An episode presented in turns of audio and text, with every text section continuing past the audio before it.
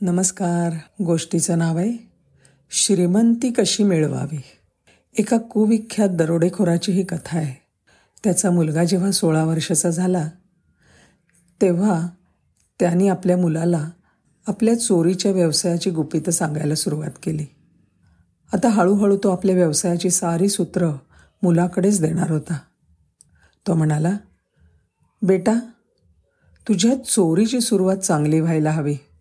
तुला कोणी पकडायला नको. कुठेतरी जाशील आणि पोलिसांच्या हाती सापडशील. तेव्हा असं कर. मी सांगतो त्याच ठिकाणी तुझ्या आयुष्यातली पहिली चोरी कर. त्यांनी आपल्या मुलाला एका साधूची झोपडी दाखवली. मुलगा म्हणाला बाबा पण साधूच्या झोपडीत चोरी करून काय मिळणार? दरोडेखोर म्हणाला अरे तिकडे दोन फायदे असतात. एक म्हणजे तिथे पोलीस नक्की येत नाहीत.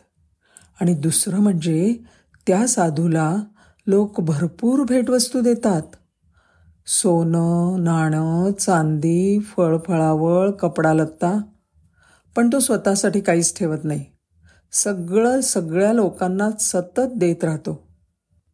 म्हणून मी तिकडे चोरी करतो. आणि तुला सांगतो मी गेली तीस वर्ष तिकडे चोरी करतोय. पण त्या साधूनी अजूनपर्यंत कधीही पोलिसात तक्रार केली नाही.